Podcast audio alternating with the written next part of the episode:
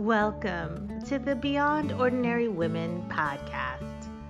Every two weeks, we post podcast versions of one of our free training videos, or you can access our videos now at beyondordinarywomen.org. Enjoy the podcast.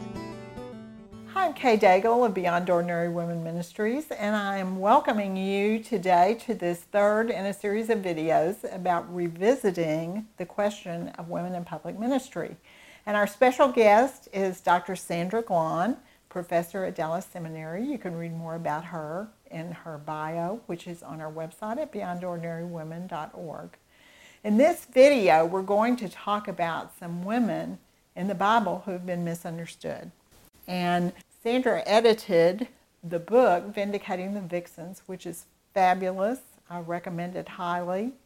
And she's going to talk about some of those women because they give us the background that we miss so often when we have just been listening to sermons forever and no one really talks about these women. And listening mostly to American speakers. So one right. one of the things that happened in this book was we had an Arab scholar looking at Hagar uh, we had an African American woman looking at the silencing and the racial passing that's happening in Esther. And so it's another good reason to have a variety of people at the table because their perspectives really opened up the text. So these are all people who believe in, that the Bible is God's word. It was a high view of Scripture. But let's take, for example, the woman at the well.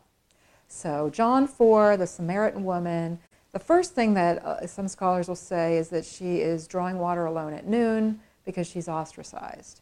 And everybody came to draw water at night. But if you go to the developing world today and you hang out at a well, people are there all day. And the reason for that is because you can only carry so much water at one time because it's heavy. and so she's there at noon because Jesus is hungry. And, is, and it's going to establish in the text that Jesus is thirsty and hungry. And also explain why the disciples are off getting lunch somewhere because it's noon. Okay, so that was the first thing of just reading into the text something that wasn't intended to be understood the way we sometimes understood it. But the other thing is, we've seen that she had many husbands, and we picture a 25 year old serial monogamous, sort of loose woman. And then we read that the one she's living with now isn't even her own, she's living with some guy. But if, you know, rewind back to the ancient Near East, you have the number one cause of death for men is war. And the number one cause of death for women is childbirth.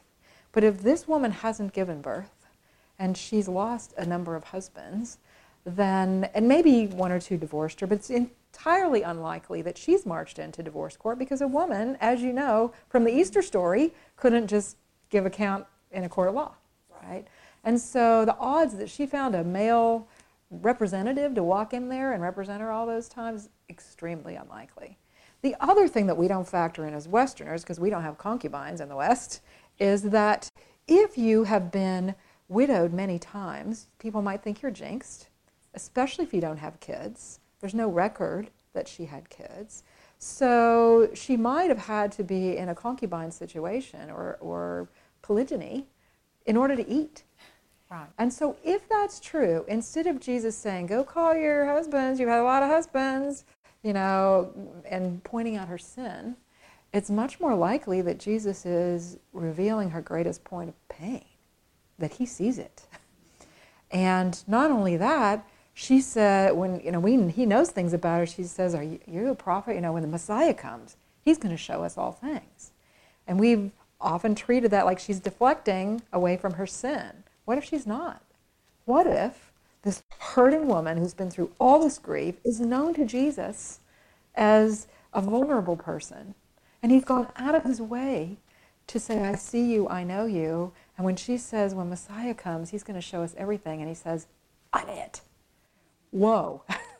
that really changes how we see that story. But what it doesn't change is the argument of John. The argument of John is Jesus is God. So whether she's a loose woman or not, Jesus knows things that nobody could have known. You wouldn't just guess somebody's had five husbands and is now living with someone that isn't her husband. Nevertheless, it does change how we share the gospel because we've tended to think we have to start with people's sin And sin is an element of the gospel, but it's much more effective to start with their pain and the fact that God sees them and cares about them. So there's one, one of many. One. Okay? Um, another is looking up the genealogy of Jesus. We've tended to say, well, there's uh, Bathsheba, and there was that whole incident with David, and then Tamar, and you know she pretended she was a prostitute, and so all these women are there because they're loose women, and that's just not the case.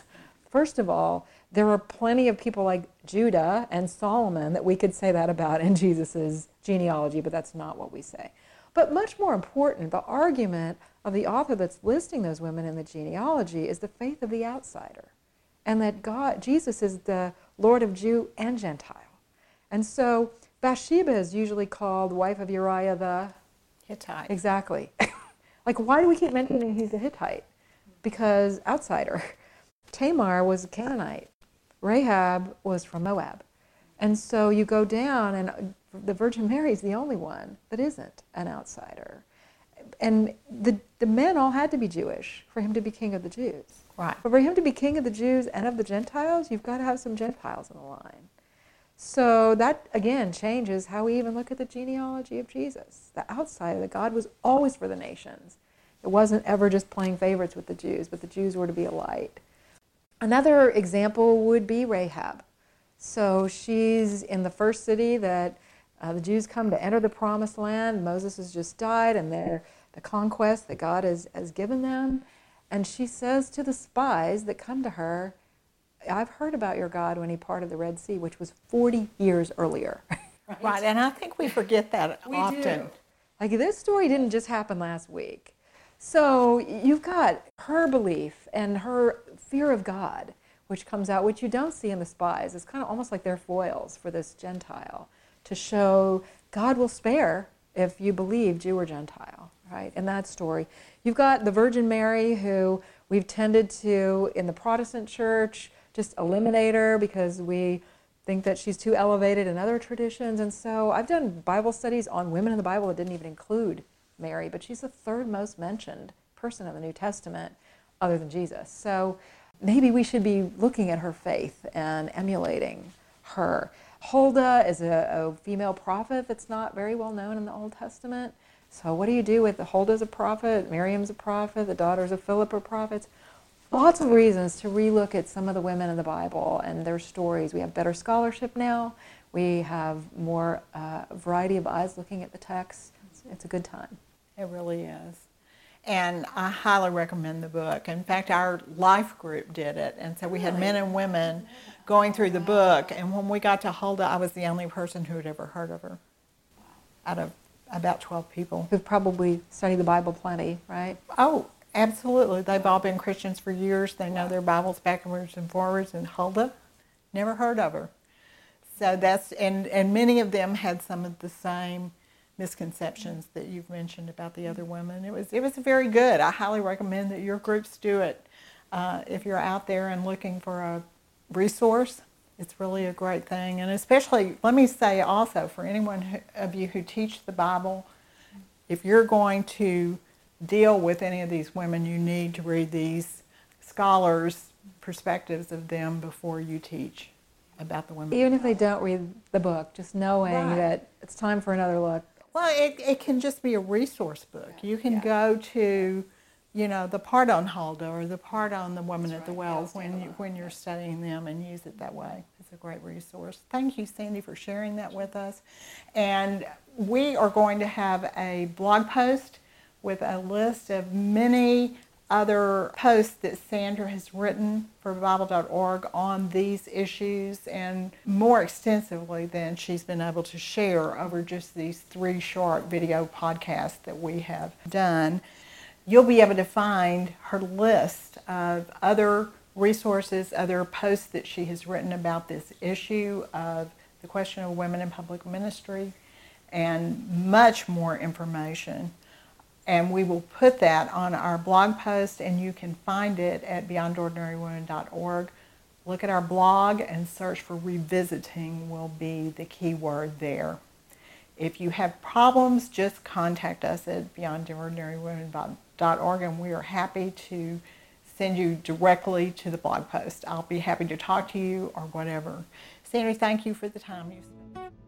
Thanks for listening to the Beyond Ordinary Women podcast. You can find more podcasts and information about women in leadership by going to beyondordinarywomen.org. This podcast was produced by Beyond Ordinary Women Ministries. Our production team includes Evelyn Babcock, Kay Daigle, Kay Halligan, Deborah Herring, Sharifa Stevens, and John Sparks. Theme music, Back in Stride by Don Miller, used by courtesy of Christine Miller.